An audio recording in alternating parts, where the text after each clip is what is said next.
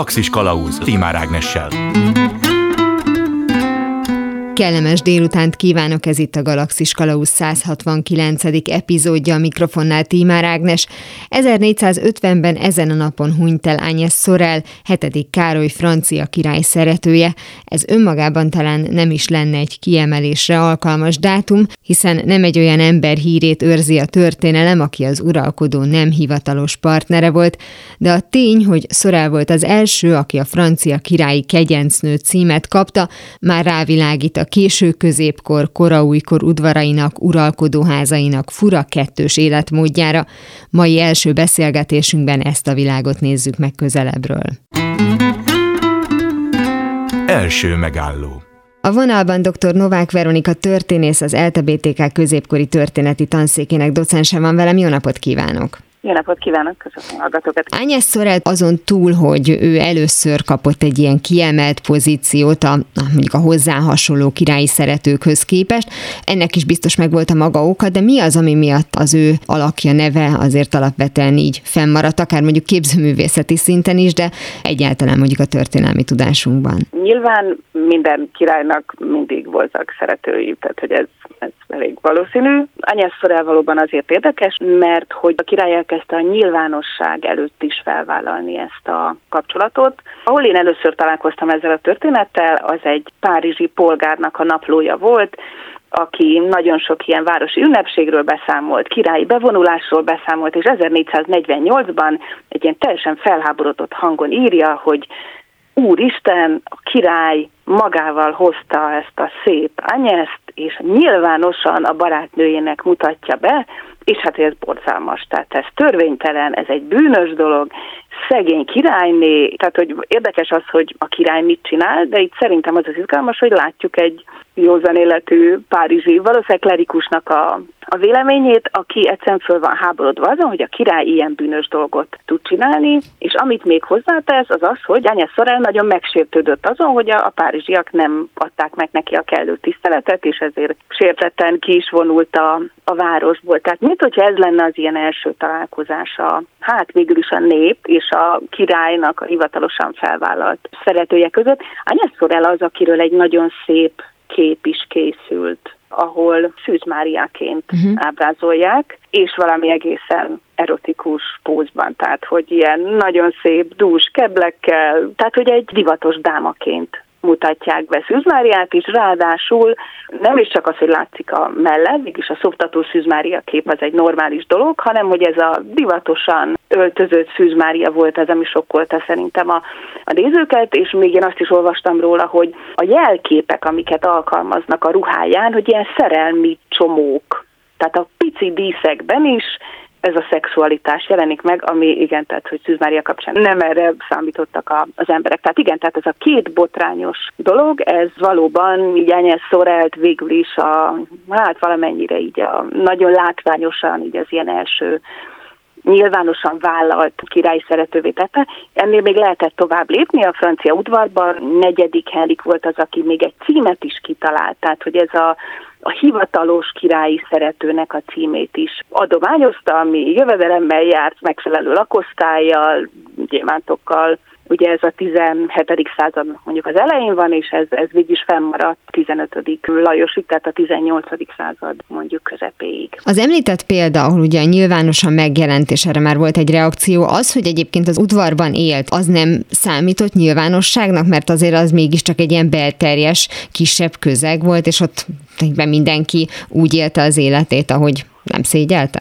Hát igen, az udvari közeg az mindig egy ilyen különleges közeg volt, valószínűleg más szabályok voltak érvényesek, ott valószínűleg az, hogy a királynak a szabályai, meg a, a nemesi életnek a szabályai jobban érvényesültek, és szerintem érdekes ez a, a szembeállítás, hogy ahogy ez a polgárias életet élő párizsi naplóíró, krónikaíró fölháborodik a dolgon, az udvarban, az ilyen nagyúri közegben ez valószínűleg nem volt akkora a sok. Az udvart azt mindig is a, hát nyilván a kívülállók az ilyen erkölcstelenség melegágyának tartották, tehát hogy ez egy toposz a korszakban, hogy ó, persze, hát az udvarban ott mindenféle borzalmas erkölcstelen dolgot csinálnak, inkább itt szerintem az ilyen arisztokratikus kultúra és erkölcsök, és az ilyen már ekkor is létező ilyen városias, polgárias, szabálykövetőbb kultúra közötti ütközést lehet látni. Tehát igen, az udvarban valószínűleg ezt könnyebben vették, mint tényleg a, a városi utcán. Az a bizonyos vélemény, amit ugye pont a beszélgetésünk elején említett, az mennyire volt egy ilyen egyedülálló dolog, hogy ő így vélekedett, ez a bizonyos párizsi polgár, vagy azért jobbára a nép mégiscsak érezte ennek a az ambivalenciáját, hogy miközben ekkora hatalma van ebben a korban, ugye a 15. századról beszélünk az egyháznak, a közben meg a király lényegében úgy általánosságban az erkölcsöknek nem megfelelő módon él, vagy amit elvárhatnának tőle. Hát igen, ezt nem tudjuk. tehát, hogy sajnos nem tudjuk, hogy, hogy vajon mit gondolt a párizsi polgár mellett álló, tehát a naplóíró mellett álló személy. Ő nyilván azt mondja, hogy hát itt morogtak mellettem, hogy bizony-bizony, ha a nagy urak nem tartják be a szabályokat, akkor a nép is követni fogja ezt, és akkor egy ilyen hatalmas erkölcsi romlást vizionált az egész országban, de hogy ezt nem tudjuk. Lehet tudni azt, hogy vannak ilyen népi vélemények az uralkodókról, tehát hogy, hogy tényleg ismerik valamennyire a királyság dolgait, de azok nem annyira a szexualitásra hát végig is koncentrálnak, hanem hogy milyen sok pénzt költ a király, hogy micsoda korrupció van az udvarban, hogy rossz király, hogy nem szereti a, az Isten, vagy hogy rossz tanácsadói vannak, de hogy minthogyha itt ez a szexualitás téma, ez azokban a plegykákban, amikkel én találkoztam, azokban nem nem jelenne meg. Tehát, hogy igen, valójában nem, nem tudjuk, és valóban nagyon kiáltó a kontraszt a között, hogy mit vár el az egyház, amit a, a középkor végén azért nagyon nagy szerepet tölt be, és milyen életet élnek az emberek. De érdemes azt is látni, hogy itt a középkor vége például a, a nyilvános prostitúciónak az aranykora Franciaországban, tehát a városilag finanszírozott bordélyházaknak a, a kora, amikor hivatalos bevételek származnak a, a prostitúcióból. Tehát mint hogyha ez egy ilyen aranykora lenne a, hát az ilyen szexuális lazaságnak, és aztán majd a 16. század, a reformáció, az pedig egy ilyen szigorodást hoz magával, meglepő módon nem a királyok tekintetében, csak a, a közemberek erkölcsei tekintetében. meglepő módon.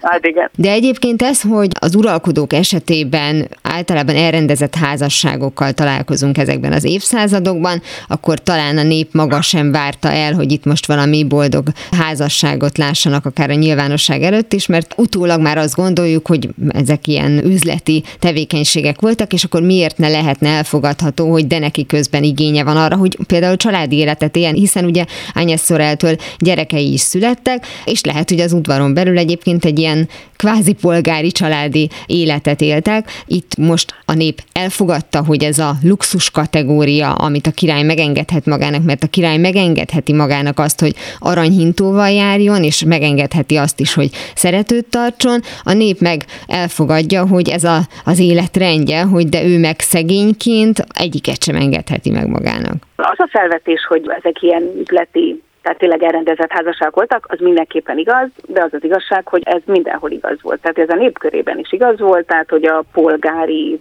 körökben is minél lejjebb mentjünk, annál talán kevésbé, de ott is számított az, hogy mégis a vagyonnal, meg a birtokkal házasodtak össze, tehát hogy itt szinte mindenkinek ilyen elrendezett házassága volt, így a királynak is. Tehát ez, ez nem volt érva mellett, hogy ja, akkor nem kell betartani a szabályokat, és szerintem itt, ahogy így előre haladunk az időben, és például a koraújkor időszakában, mondjuk a 16-17. században, amikor azt látjuk, hogy itt a királyi hatalomnak egy nagyon erős megerősödése jelenik meg, illetve eltávolodik a, a király a néptől is egy ilyen fenséges, magasztos magasságba emelkedik, és hát nyilván, hogyha itt az abszolutizmus kiépítéséről beszélünk, akkor az ugye azt jelenti, hogy hát a király a törvények felett áll, ami nem jelentette azt, hogy az egyház Isten törvényei fölött is, de valójában ez úgy akár benne is lehetett a képben, hogy akkor a királynak nem kell betartani a szabályokat. Tehát hogy szerintem itt a 16-16. századi nagy felfutása ezeknek a hivatalos szeretőknek, tehát az, hogy címük van, hogy nyíltan vállalják őket az uralkodók, ez nagyon erősen összekapcsolódik azzal a gondolattal, hogy nekem akkora hatalmam van, hogy bármit megteltek, még akár ezt is. Érdemes azt is látni, hogy, tehát, hogy ebben a korszakban egyrészt elvileg büntetik a házasságtörést is. Tehát, hogy nagyon szigorú büntetéseket is szabhatnak ki, de hogy ezeket nem feltétlenül szabják ki, de hogy a király pedig közben teljesen pirulás nélkül a szeretőivel sétálgat, és címeket ad nekik, és mindenki tudja, hogy, hogy ez a királynak a szeretője, akivel a királyné helyett nem tudom, tölti a, az idejét, és talán ezért még egyel így följebb lehetett rófolni, például az angol királyok esetével, első Jakabbal és Buckingham hercegével, akik ugye egy homoszexuális kapcsolatot folytattak, a homoszexualitást ebben a korszakban halállal büntették. És közben a királynak volt egy kegyence, akiről hát ugye azért mindenki eléggé tudta, hogy milyen kapcsolat van köztük, ráadásul egy csomó hatalmat is adott első a Buckingham hercegének, aki nagyon-nagyon rossz politikus volt, tehát ilyen politikai romlásba vitte egy csomó esetben az országot, és ez a kiáltó ellentét a között, hogy mik a bevett szabályok, nem törünk házasságot, nem tartunk fel homoszexuális kapcsolatot, első Jakab, aki közben értekezett arról, hogy a királynak milyen nagy hatalma van, és hogy milyen jó az abszolutizmus, ez azért elég szépen összekapcsolódik, hogy igen, én megszeghetem a szabályokat, és én akár ezt is meg tudom csinálni. Egy korábbi beszélgetésünkben szó volt arról, hogy például, ha mondjuk egy király könyvtárat épít, akkor azt a képet akarja magáról mutatni, hogy ő a bölcs király. Itt ebben az esetben akkor lehetséges konkrétan az a szándék, hogy azt lássák, hogy nekem mindent szabad, vagy azért valahol érezték, hogy mennyire jó lenne, hogyha ezt így nem látná a nép, mert hogy nem fogom tudni összeegyeztetni például a bölcs király elnevezéssel, hiába építek 12 kettő darab könyvtárat is akár. Hát igen, tehát hogy mennyire kell a királynak példát mutatni, vagy még tökéletesebb kereszténynek és erkölcsös embernek lenni, mint a, az összes többi embernek. A 16. század elején Rotterdami Erasmus írt egy könyvet arról, hogy hát a keresztény fejedelemnek hogyan kellene viselkedni, ezt az írást ezt a leendő 5. Károlynak írta, aki elég jól csinálta talán a, a dolgokat, és Erasmus ebben azt fogalmazza meg, hogy hát a, a királynak annak még erkölcsösebbnek kéne lenni, mint az összes többi embernek, ahhoz, hogy példát tudjon neki adni, azt hiszem, ezt senki nem tartotta be. Tehát ez egy ilyen nagyon szép ideál alatt, hogy, hogy persze a királynak példát kell mutatni, nem feltétlenül tehát lehet, hogy a szavakban erre törekedtek, de itt a tetteik végig is azt mutatják, hogy nem, igen, itt, itt a hatalom bemutatása az fontosabb volt, mint az, hogy ő mennyire erkölcsös életet él. Nyilván ilyen külső gesztusokban, tehát az, hogy a király vallásos szertartásokon vesz részt, az, hogy a király, ugye a francia és az angol királyok csodákat tesznek, tehát hogy ténylegesen Isten végül is erejét használva betegségeket gyógyítanak meg. Ez jó volt ennek a varásos képnek a bemutatására, és nem volt szükség arra, hogy még az ilyen házastársi hűség dolgot is ide behozzák. Tehát, hogy ez a magánéleti dolog, lehet, hogy vitatkoztak erről, de hogy emiatt nem ingott meg nagyon sokáig egy királynak a, hatalma, hogy, hogy a magánéletében gondjai vannak, meg lehet mondani, ez majd a 18. század közepén viszont úgy tűnik, hogy, hogy bekövetkezik. És ez minek az eredménye? Például a nyomtatásnak a megjelenésével, a pamfletekkel, vagy akár már később a könyvekkel is, gondolom egyre több emberhez és olyan rétegekhez is eljutnak ezek a plegykák, de valójában igaz történetek, akik korábban nem tudtak róla, és ennek azáltal, hogy szélesebb körül lesz az ismertsége, ennek lesz egy ilyen, hát mondjuk változtató ereje? Lehetséges, tehát nagy valószínűséggel az, hogy itt milyen médiumok léteznek, és ezeket kikolvassák, és hogy ezek mikkel foglalkoznak, ezeknek biztos nagy szerepe van. Az a király, akinél végül olyan, mint hogyha így elszakadt volna a cérna. Tehát eddig mindent meg lehetett csinálni, és ezután pedig nem. Ez 15. Lajos volt, aki a 18. században nagyon-nagyon hosszan uralkodott, rengeteg szeretője volt, és nála merültek fel az első olyan problémák, hogy például iszonyú botrányt okozott az 1740-es évben, hogy elvitte a szeretőit egy hadjáratra, és hát mindenki tehát, hogy nem. Tehát, hogy nem, amikor Isten segítségével akarunk háborúzni, akkor nem viszünk a táborba a szeretőket, és mikor hazajött a háborúból, akkor nem fogadta a nép üdvözléssel, egy-két ember mondta, hogy ilyen a király, de hogy nem, nem, nem ültek ki az ablakokba, nem integettek, egyszerűen kifejezték azt, hogy ez csúnya dolog volt, nem elégedetlenek vagyunk veled. Ráadásul ekkor itt a 40-es évek környékén jelenik meg az, hogy a király gyóntatója is megmagacsolja magát, és közül nem oldozza föl a királyt, hogyha ha nem szakítja meg ezt a szeretőtartó hmm. életmódot. Látjuk, hogy előtte minden király ezt csinálta, és itt volt egy gyóntató, aki azt mondta, hogy nem, nem oldozza föl a királyt a gyónásban, a király nem áldozhat, ez innen nézve politikailag nem tűnik akkora katasztrofának, de hogyha a király nem áldozik, akkor nem teheti meg azt a nyilvános csodatévő gyógyító szertartást, amit előtte 500 éve, 600-700 éve megcsináltak a francia királyok, és ebből már valóban egy politikai ügylet. Itt a 40-es években több alkalommal el kell halasztani a királynak a görvékor gyógyító szertartását, amire tényleg ezrek jöttek, mert hogy a királynak nem olyan a erkölcsi hm. állapota, hogy ezt megtesse. Ez valami iszonyú csapás. Tehát, hogy ez, ez a hivatalos, meg a vallási része a dolognak, és amit említett, hogy itt akkor a nyomtatásban jelennek meg szövegek, nem, nem csak nyomtatásban, szóban is. Nagyon sokféle ilyen plegyka terjed, hogy hú, miket csinál a király, és ezek nyilván vonatkoznak arra, hogy a király milyen szexuális nem tudom, tevékenységet végez, milyen nemi betegségei vannak, tehát ilyen nagyon csúnya viccek is terjednek, de vannak hát inkább ilyen a valóságtól elrugaszkodott anekdoták, rémhírek is, hogy a király szüzeket raboltat el, és a vérükben fürdik, meg hogy itt árva lányokat hoznak ki az árvaházból, és akkor azokat hajtják az udvarba, és ott miket csinálnak velük. Tehát, hogy nagyon ilyen túlhajtott plegykák is megjelennek, és ebből egy rémhír, egy, egy igazi pánik is kerekedik 1750-ben Párizsban, ahol emberek halnak meg, mert agyonverik őket az utcán. Tehát, hogy itt egyrészt a, szóbeli, másrészt pedig a nyomtatásban megjelenő hírek egy ilyen nagyon kompakt egységé állnak össze, amiből a királynak egy rendkívül negatív képe fog kiemelkedni, és Robert Danton az, aki ebből a nagyon csúnya képből jutott arra a következtetésre, hogy ugye ez itt az 1750-es évek, ez a felvilágosodásnak a nagy korszaka, és szokás volt régen a a felvilágosodás, csodás eszméiből levezetni mondjuk a francia forradalmat és a politikai változásokat, és Robert Danton azt mondta, hogy hát lehet, hogy a felvilágosodásnak is volt ebben szerepe, de ezeknek a nagyon csúnya szexuális természetű plegykáknak, tehát az, hogy a király iránti tisztelet az elveszett, ezeknek még nagyobb szerepe volt abban, tehát hogy a köznépet, a közvélem, hát igen, tehát hogyha van közvélemény, tehát hogy a népnek a szeretetét és a tiszteletét egyszerűen elfordította a királytól, és ezután már bármi megtörténhetett. Az, hogy a királyról alkotott vélemény folyamatosan változott az évszázadok során, annak természetesen nagyobb hatása van, mint hogy mondjuk a király szeretőjéről mit gondolnak, de gondolom akkor ez is változott,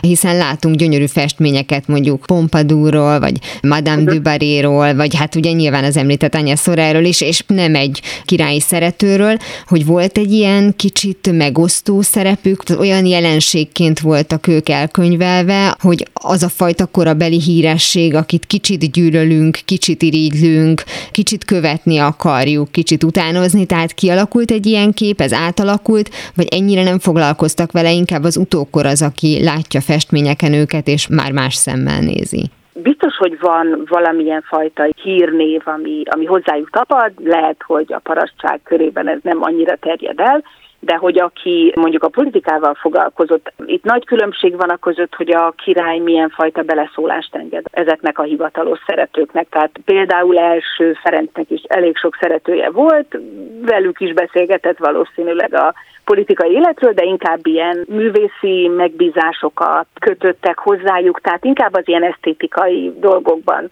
fogadta el a döntésüket, és nyilván az ilyen személyi dolgokban, tehát hogy ő egy jó ember, ő nem ki az, aki előre jusson, tehát hogy ilyen dolgokat engedett meg. Ugye Madame Pompadour nagyon jó példa arra, tehát ő az, aki viszont tényleg mindenben. Tehát, hogy csak ő csinálta a politikát, a kicsit lusta, visszahúzódó 15. Lajos helyet, és ott azért kellett vele számolni. Tehát lehetett tudni, hogy aki valamit el akar érni az udvarban, mondjuk politikai téren, akkor a, a király szeretőihez kell fordulni, és ez azért megvan korábban is. Tehát, hogy ez a, az előmenetel, a, az ilyen kegyeknek, királyi kegyeknek a megszerzése, és ez azért széles réteget érintett, tehát mondjuk egy városi polgár, aki királyi beszállító akar lenni, és ő akarja a kenyeret szállítani az udvarba, akkor lehetséges, hogy olyan pártfogókat keresett, akik a király szeretőinél beajánlották. Tehát, hogy ilyen módon kézben tartottak nagyon sok személyi dolgot, és akár beleszóltak ténylegesen a király politikai döntéseibe, akár csak ebbe a személyi politikájába, akár csak a művészi megbízásokba, viszonylag széles körben számolni kellett velük, és biztos, hogy a divatot is irányították. Tehát ugye ez a rész pedig itt a politikától egy másik rész. Tehát olyan valakiként tekintenek rájuk, akivel jó számolni, számít a véleménye, és valószínűleg stílus diktátorként is lehet rájuk tekinteni. Nagyon szépen köszönöm dr. Novák Veronika történésznek, az LTBTK középkori történeti tanszékének, docensének, hogy mindenről beszélgetett velem. Én köszönöm a beszélgetést. Azonnal visszatérünk a normális állapotokhoz, mihelyest bizonyosak leszünk abban, hogy mi is a normális. Ányes Szorel nem csupán hetedik Károlyra gyakorolt nagy hatást, aki három lányukat később törvényesítette, hanem az udvarra és a népre is, hogy ennyi évszázad távlatából megosztó jelenség lehetett talán az is bizonyítja, hogy haláláról, amelyet higany túladagolásként állapítottak meg, azóta sem tudni, hogy a véletlen műve vagy szándékos mérgezés volt. Ahogy az is kérdéses, hogy amennyiben valóban gyilkosság történt, mi volt az indíték, hiszen épp annyira lehetett útjában a jogos örökösnek a leendő 11. Lajosnak, mint amennyire bárki szemét csíphette az udvarban betöltött szerepe. Más királyi szeretőkhöz hasonlóan Ányes Szorel is amolyan korabeli celebként élt.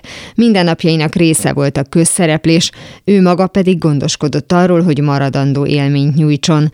Nem véletlen, hogy több, még akár vallási témájú képen is fedetlen kebellel ábrázolják. A dekoltás intézményét ugyanis Szorelnek köszönheti a divat történet. Persze nem ő volt az egyetlen, aki újító megjelenéseivel alakította sok a költözködési kultúráját. Második megálló.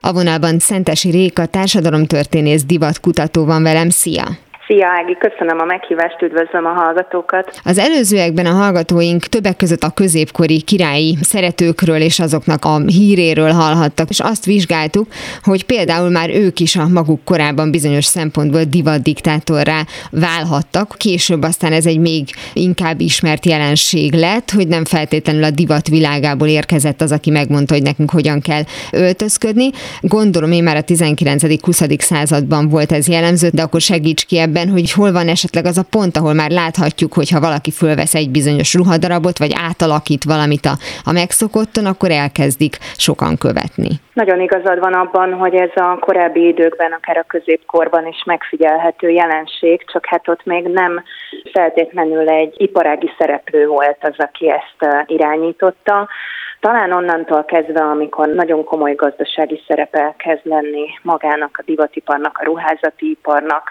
azután beszélhetünk arról, hogy inkább mesterségesen generált trendekről van szó, vagy mesterségesen irányítják, de azért erre több példa van a korábbi divattörténetből is, hogy egy társadalmi csoportvezetője, vagy akár egy király-királyné, egy kegyencné nagyon komoly hatást tudott gyakorolni arra, hogy elterjed egy-egy divatcik vagy divathóbort. És ez a bizonyos szélesebb körben való jelenlét, az ilyen szempontból a médiának köszönhető, vagy volt azért ennek egy más előzménye is? Mondjuk inkább, hogy a globalizáció az, mhm. ami, amihez természetesen aztán a médiának a megjelenése hozzátartozik, de elsősorban a távolságoknak a lerövidülése, illetve egyáltalán a, az ipari forradalom, ami egy nagyon fontos előzmény volt ebben, hogy tömegével egyáltalán előállítható és elérhető legyen a divat holmi, ez azért előfeltétele annak, hogy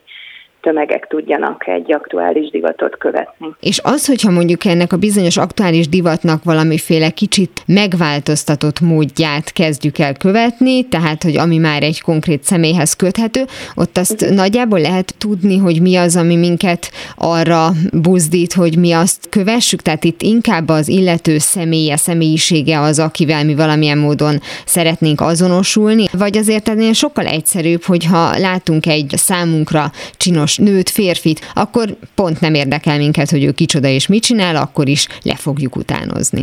Szerintem mindkettőre lehet példát mondani, ugye mindkét esetben egy másfajta divatterjedésről vagy egy divat utánzási mechanizmusról beszélünk, de mindkettő jelen van, különösen a, a mai világban, amikor már az úgymond nem feltétlenül ismert nevű ember is meg tud mutatkozni a közösségi oldalaknak köszönhetően, és azáltal lesz ismert név, hogy, hogy őt esetleg többen elkezdik követni.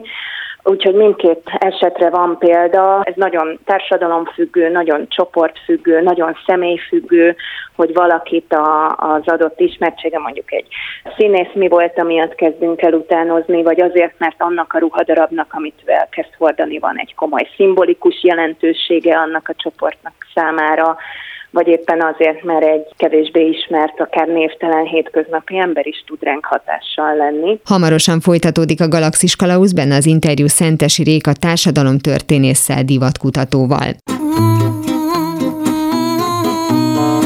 Galaxis Kalauz ez itt továbbra is a Galaxis Kalauzén Tímár Ágnes vagyok. Folytatom a beszélgetést Szentesi Réka társadalomtörténésszel, divatkutatóval arról, hogy ki és milyen módon képes formálni milliók divathoz való viszonyát. Nekem az egyik kedvenc példám egyébként James Dean az 50-es évekből, amikor ő a film szereplésével a farmer nadrágot divatba hozta, és hát onnantól kezdve ugye töretlen ennek a típusú ruhadarabnak a szereplése az életünkben. De hogy ez milyen érdekes, mert ugye az ő farmer viselésének gondolom van valamiféle háttér tartalma is ezzel a bizonyos Igen. fiatalosság, kicsit ilyen szabadabb élet, na de azért ahhoz kellett egy James Dean, tehát hogyha valaki más veszi fel ezt a farmert, akkor bármennyire is értünk vele egyet, nem biztos, hogy elkezdjük mi is viselni. Egyet értek, kellett hozzá egy James Dean, és kellett hozzá egy olyan ikonikus, kultikus film, ami James Dean generációjának egy ilyen nagyon jelentőségteljes filmjévé vált. Tehát, hogy egyrészt a filmben látott karakterrel is tudtak azonosulni, James Dean-nel is tudtak azonosulni, és azzal is, hogy a farmer nadrág ott abban a kontextusban lázadást jelentett a fiatalság számára. Tehát ez egy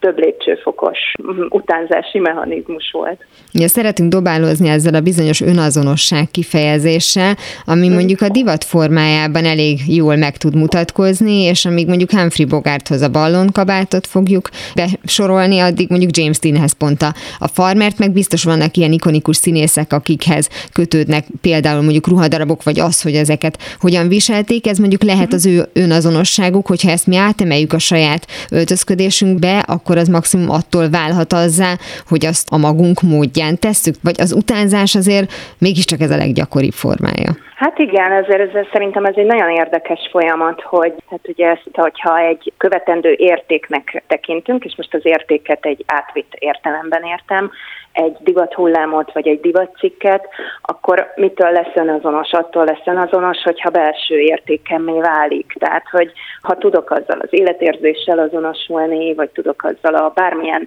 érzelmi konnotációval azonosulni, amit számomra jelképez az az adott ruhadarab, akkor szerintem beszélhetünk önazonosságról, de azt gondolom, hogy a divat követés és az önazonosság kérdése az nagyon sok ellentmondást is tartalmaz. Amennyiben? Olyan értelemben, hogy olyan hihetetlenül nagy lehetőségünk van arra, hogy válogassunk a különböző identitások közül, amiket ruhadarabok képesek szimbolizálni, vagy hogyha egyszerűbben akarom fogalmazni, akkor már-már túl sok lehetőségünk van a tömegtermelésnek és a fast fashionnek köszönhetően arra, hogy különböző stílusokból válogassunk, és ebben nagyon könnyű elveszni. És az ellentmondást még talán ott látom, hogy a divat szakma a divatiparban, most ez egy ilyen nagyon trendi szófordulat, hogy légy önmagad, ugye ezt látjuk a divatmagazinok, női magazinoknak az oldalain is, hogy mindenhol azt hirdetik, hogy legyünk önmagunk, de közben meg, meg akarnak velünk vetetni bizonyos trendeket, meg bizonyos divatcikkeket, és akkor az ember elveszik, hogy oké, okay, de hogyan. Igen, és nem szeretném, ha azt gondolnák, hogy én azért vettem fel azt a kabátot, mert nincsen semmi ízlésem, mert ez már tíz éve nem volt Például. divat, hanem azért vettem föl, mert nekem azt tetszik, és pont. Meg különben is szeretnék úgy kinézni, mint Helena Bonham Carter, aki olyan, mintha most lépett volna ki egy centrifugából, és ezt dicséret ötletnek szántam egyértelműen, de mégsem egy, tehát nem tudunk. Tehát ahhoz Helena Bonham Carter kell, hogy így nézzünk ide. Amiket említünk azért ugye alapvetően, akár mondjuk konkrétan filmszínészek, előadó művészek, tehát azt ki lehet jelenteni, hogy mindenféleképpen innen fog érkezni a, a legtöbb inger, tehát hogy látok mondjuk egy politikust, akinek mondjuk lehet, hogy nem is vagyok tisztában a, a politikájával, egy nemzetközi szintéről beszélek, de olyan csinos az a kosztüm, amit visel, hogy akkor azt fogom fölvenni azért ilyen nagyon ritkán. Nem, persze, és szerintem a mai világban már nem feltétlenül széles körben ismert emberektől jönnek elsősorban ezek a divatrendek. Nem ők elsősorban már a közvetítők, természetesen még ők is, de ugye a közösségi oldalak elterjedésével megjelent az úgynevezett influencer, ami ugye a nevéből is adódik, hogy hatással van, tehát hogy valamit ő átad, valamiféle követésre buzdít minket és ezért arra is láttunk számos példát, főleg a 20. század második felében, amikor szubkultúrákból indult el egy divattrend, mondjuk egy punk vagy egy hippi, ugye ők is hétköznapi ismeretlen arcok voltak elsősorban. Jól lehet, hogy aztán mondjuk zenekarok elkezdtek kötődni ezekhez a szubkultúrákhoz, és ott, ott volt egyfajta ismertség, de azért arra is látunk példát, amikor a, az utca névtelen emberéből indul ki egy divattrend. Ez az említett pánkultúra egyébként például pont annak a, a mintája, hogy ez nagyon jó pofa, amíg látjuk, hogy lázadás, de ha mondjuk ebből lesz egy kifutó viselet, mondjuk nem akarok butaságot mondani, talán Szonya uh-huh. aki talán képviselője ennek, nem? Igen. Tehát, hogy akkor ott már lehet, az ember megkérdezi, hogy ha tényleg egy ilyen ruházati üzletláncnak el is adja például a termékeit, akkor hát az már hol van a punk kultúrától? Pontosan. Hát egyébként a Vivian Westwood volt az első, uh-huh. aki a punkot ilyen módon beemelte a mainstreambe, és hát itt nagyon egyetértek veled, szerintem minden valamire való punk megőrül attól a tudattól, hogy fogyasztói ciklet. Mm. Tulajdonképpen az, amit ő képvisel, miközben az eredeti ötlet az az volt, hogy eltávolodjanak a fogyasztói társadalomtól, meg mindenféle rendszertől, de azért ez minden szubkultúrát utolér előbb vagy utóbb az, hogy elkezdi inspirálni a mainstream akár a divatot, akár a mainstream művészetet. És szépen beárazzák az ideológiájukat. Így van, így van, és elkezdjük viselni, és megeshet, hogy fogalmunk sincsen, hogy mit viselünk. Hm. Hát akkor, ha valaki skót kockás szoknyát választ, akkor előbb nézzen utána mondjuk a skót történelemnek ezt tudjuk ajánlani, és akkor mindjárt büszkében fogja viselni. Nagyon szépen köszönöm Szentesi Réka, társadalomtörténésznek, divatkutatónak, hogy mindezekről beszélgetett velem. Én is köszönöm. Tedd, vagy ne tedd, de ne próbáld. Elkötelezettségünket nem csupán azzal bizonyíthatjuk, hogy rajongásunk tárgyától ellesünk stílusjegyeket, és azt beépítjük saját megjelenésünkbe. Mi magunk is alakíthatjuk egy-egy alkotás, vagy éppen művész sorsát, természetesen csak képzeletben. A fanfiction műfaja egyre elterjedtebb a világon, és hogy miben keresendő a titka, erről beszélgetünk a folytatásban. Harmadik megálló. A vonalban Kozmaréka szerkesztő, az Így neveld a regényedet blog vezetője van velem. Szia! Szia! Üdvözlöm a hallgatókat! A fanfiction műfajáról beszélgetünk, és már is azzal fogjuk kezdeni, hogy megmagyarázzuk, hogy mi is ez a műfaj, mert nem biztos, hogy mindenki számára egyértelmű. Gondolom most már azért nagyjából megvan az, ami alapján meghatározhatjuk ezt a műfajt, hogy mi is az tulajdonképpen. Igen, a fanfictionnek az a lényege, hogy valaki már egy ismert, meglévő műhöz ír egy saját történetet az ismert műnek a karakterének, a világának, a hátterének, meg a cselekményének a felhasználásával. És ez minden esetben csak, hát csak egy meglévő műről szól, vagy pedig kiválaszthatunk akár egy fiktív karaktert, vagy akár mondjuk létező hírességet is, és az ő történetét is tovább bonyolíthatjuk, tehát mennyire kötött ez a dolog? Nagyon-nagyon sokféle kategória van, tehát van olyan fanfiction, ami eléggé követi az eredeti szöveget. Tehát, hogy például, hogyha valaki egy létező műhöz ír folytatást, akkor előfordul, hogy mondjuk az eredeti írónak a fiúsát is utánozza, a világához nagyon ragaszkodik, a karakterábrázolásához nagyon ragaszkodik, de vannak például úgynevezett alternatív univerzum történetek, amik esetleg egy teljesen más háttérbe helyezik el a karaktereket, meg a történetet. De hát előfordulhat, hogy például valaki a vaják történetét, meg a vaják karaktereit egy modern, realista környezetbe helyezi, ahol egyáltalán nincsen mágia hogy a Harry Potternek a szereplőit áthelyezi például egy science fiction környezetbe. És amit említettél, hogy valós emberekről, meg hírességekről is készülhetnek fanfictionok, meg egyébként az irodalmi műveken túl még akár videójátékokról, sorozatokról, együttesekről is készülhetnek fanfictionek, de hát, hogy nagyon széles a paletta. Miért szerethetik ezt szerinted olvasni az emberek? Tehát, hogy miért lehetnek kíváncsiak arra, hogy például Harry Potterrel mi történik a történet befejezése után? Például a Harry Potter esetében, de egyébként más szövegek vagy regénysorozatok esetében is, ezek a rajongók már megszokták azt, hogy éveken keresztül követtek egy sorozatot, így évről évre várták az új köteteket, és nekik az egy rossz élmény, egy hiány, hogy egyszer csak vége van egy sorozatnak, tehát ők még nagyon szívesen olvasnák tovább, vagy továbbra is kíváncsiak lennének a karakterekre. Másrészt a rajongók számára ez egy ilyen összekovácsoló erő, vagy közösségi élmény is lehet, hogy együtt benne vannak egy fandomban, és a fandom jelenti a rajongói közösséget. Ez azért gondolom akkor magában foglalja azt, hogy itt mindenféleképpen popkulturális alkotásokról van szó, vagy akár olyan személyekről, hogyha valós személyekről van szó, akik kifejezetten a popkultúrához tartoznak, tehát hogy mondjuk orosz realista irodalmat ritkán szoktak gondolom fanfiction szerzők a magukévá tenni. Attól függ, hogy ki milyen motivációból írja. Hogyha egy fanfiction írónak az a motivációja, hogy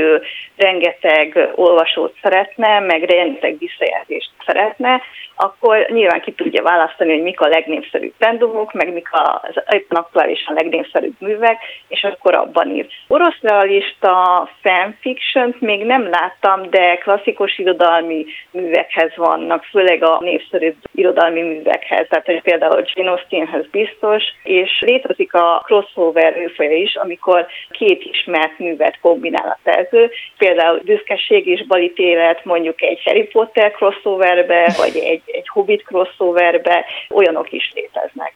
Nincsenek ennek valamiféle jogi aggájai? Tehát arra gondolok, hogy ha valós személyről van szó, akkor akár mondjuk személyiségi jogi kérdések, de mondjuk egy meglévő műnek a folytatása esetében szerzői jogi kérdések felmerülhetnek-e? Vagy azáltal, hogy ez az internet világában van, nem kerül lényegében eladásra, ezért onnantól kezdve mindenki azt írja, amit akar egyszerűen szólva. A fanfiction szempontjából az nagyon fontos, hogy hivatalosan ezért senki nem kérhet pénzt, nem kaphat semmiféle anyagi ellenszolgáltatást, és nem állíthatja azt, hogy ez teljes mértékben az ő szellemi terméke, hogy mondjuk ha a Harry Potter karakterekkel dolgozik, meg avval a történettel, akkor nem állíthatja azt, hogy ez így az ő szellemi terméke. Ha valaki csak az interneten ingyenesen közzéteszi, ez jogilag nem aggályos, de kiadni ezeket a történeteket ilyen formában nem lehet. És ezért van az, hogy például Neil Gaiman írt egy Sherlock Holmes történetet, és ki is adták regényként.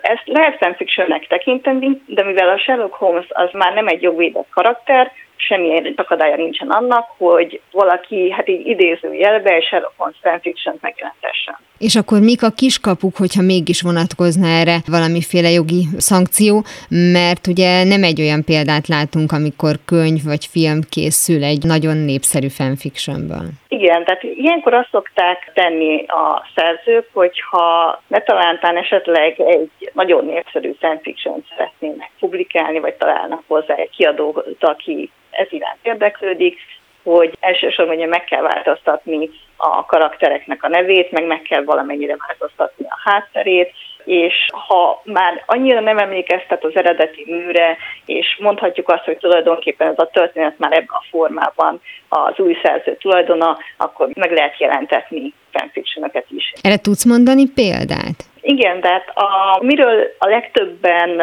tudják is valószínűleg, hogy eredetileg egy alkonyat fanfiction volt, az a Szirke 50 alatt a sorozat, de ezen kívül például az ifjúsági regényeknél azért ez előfordul. De hát Cassandra Clare egy nagyon ismert ifjúsági regényíró, és őről lehet tudni, hogy régebben Harry Potter fanfictionokat írt, és amikor ő kijött a saját sorozatával, a végzett erekjéivel, ez nem egy Harry Potter fanfiction, meg eléggé távol áll a kettő egymástól, de például állítólag ő az egykori Harry Potter fanfictionjéből átvett elemeket. Vagy például ott van Naomi Novik, aki szintén egy híres, díjnyertes fantasy szerző, és neki az első sorozata a Temerer, az eredetileg állítólag egy kapitány és katona fanfiction volt. Hmm. Novikról egyébként azt talán még érdemes tudni, hogy ő volt az egyik alapító tagja a Archive of Our Own oldalnak, ami az egyik leghíresebb fanfiction oldal, és ez azért érdekes, mert egyébként vannak olyan publikáló szerzők, akik hiába már híresek és profik, de még mindig publikálnak fanfictionöket. Hát nekik is lehet egy hobbiuk.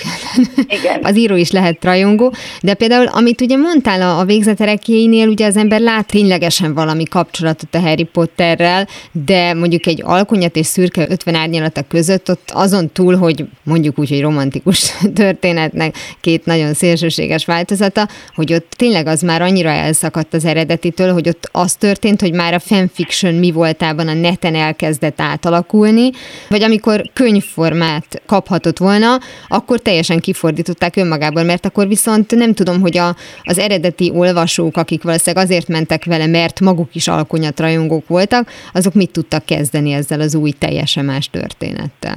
Én azt tudom erről a, a sorozatról, hogy ez eleve egy alternatív univerzum történet volt talán. De az az igazság, hogy nem olvastam én az eredeti fanfiction, de eléggé eltért az alkonyattól. Lehet, hogy még vámpírok se voltak benne, de ebben nem vagyok biztos. Az biztos, hogy a fanfiction utána egy kiadó ki tudja adni, az az kellett, hogy minimum meg kellett változtatni a szereplők nevét. Azt hallottam, hogy kisebb csiszolásokat elvégeztek biztosan a történeten, hogy ne hasonlítson annyira az alkonyathoz. Tehát uh-huh. ezt feltétlenül meg kellett tennie, hogy ne lehessen az író perelhető plágiumnak. Hát most már semmiféleképpen nem hasonlít az alkonyathoz, hogy ez az előnye vagy a hátrány, azt mindenki döntse el maga. Visszatérve a fanfiction, az a fő érdeme talán a fanfictionnek, hogy ha irodalomként kezeljük, akkor ez a legdemokratikusabb formája. Az ír, aki akar, és az olvassa, aki akarja, de mennyire követett ez a műfaj szerinted itthon, illetve nemzetközi szinten látható-e valamiféle felfutása ennek a dolognak? Most kezdünk esetleg ismerkedni vele, szóval, hogy hol van most a magyar köztudatban a fanfiction szerinted?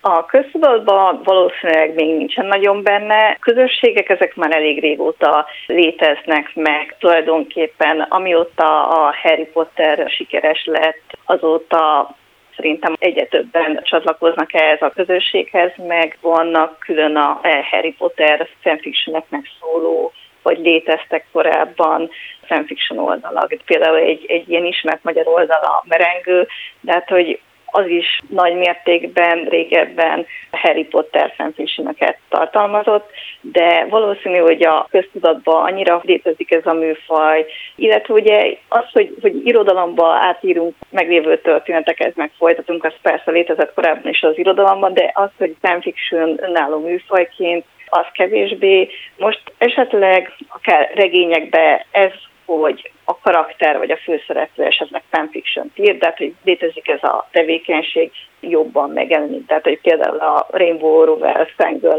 című regényében a főszereplő fanfictioneket ír, és ez, ez egy jelentős része a történetnek. Az említett példák alapján, vagy akár mondjuk amiatt, hogy mondtad, hogy nem tudom, zenekaroknak az életét is tovább lehet vinni, híres emberekét is, vagy akár videójátékokat, ebből egyértelműen következik, hogy kifejezetten a fiatal korosztály írja, illetve olvassa ezt, vagy azért ez egy nagyon erős túlzás lenne? Alapvetően tényleg a fiatalok inkább írják meg, olvassák, de hát ugye az olvasás részről azért is, mert az idősebb korosztály kevésbé jellemző, hogy akár egy regény hosszúságú szöveget elolvasnak interneten, tehát akár monitoron, telefonon. Másrészt meg ugye az internet használat, meg maga ez a portás populáris kultúra azért a fiatalokhoz közelebb áll, de a fanfiction írókkal kapcsolatban is létezik ez az előítélet, hogy ők mind kamaszlányok, akik romantikus történeteket írnak, de, de statisztikailag azért nagyon sokan írnak 20 évesen fanfiction vagy akár 30 évesen, tehát hogy tudok olyat is, aki 30 évesen két gyerekes anyaként ír fanfiction megfogyaszt fanfiction tehát azért ez egy tágabb kategória annál, hogy csak a kamaszlányok írják, meg olvassák. Mivel valóban itt nincsen tulajdonképpen stílusbeli, minőségbeli megkötés, hanem az olvasó kiválasztja, hogy mi az, ami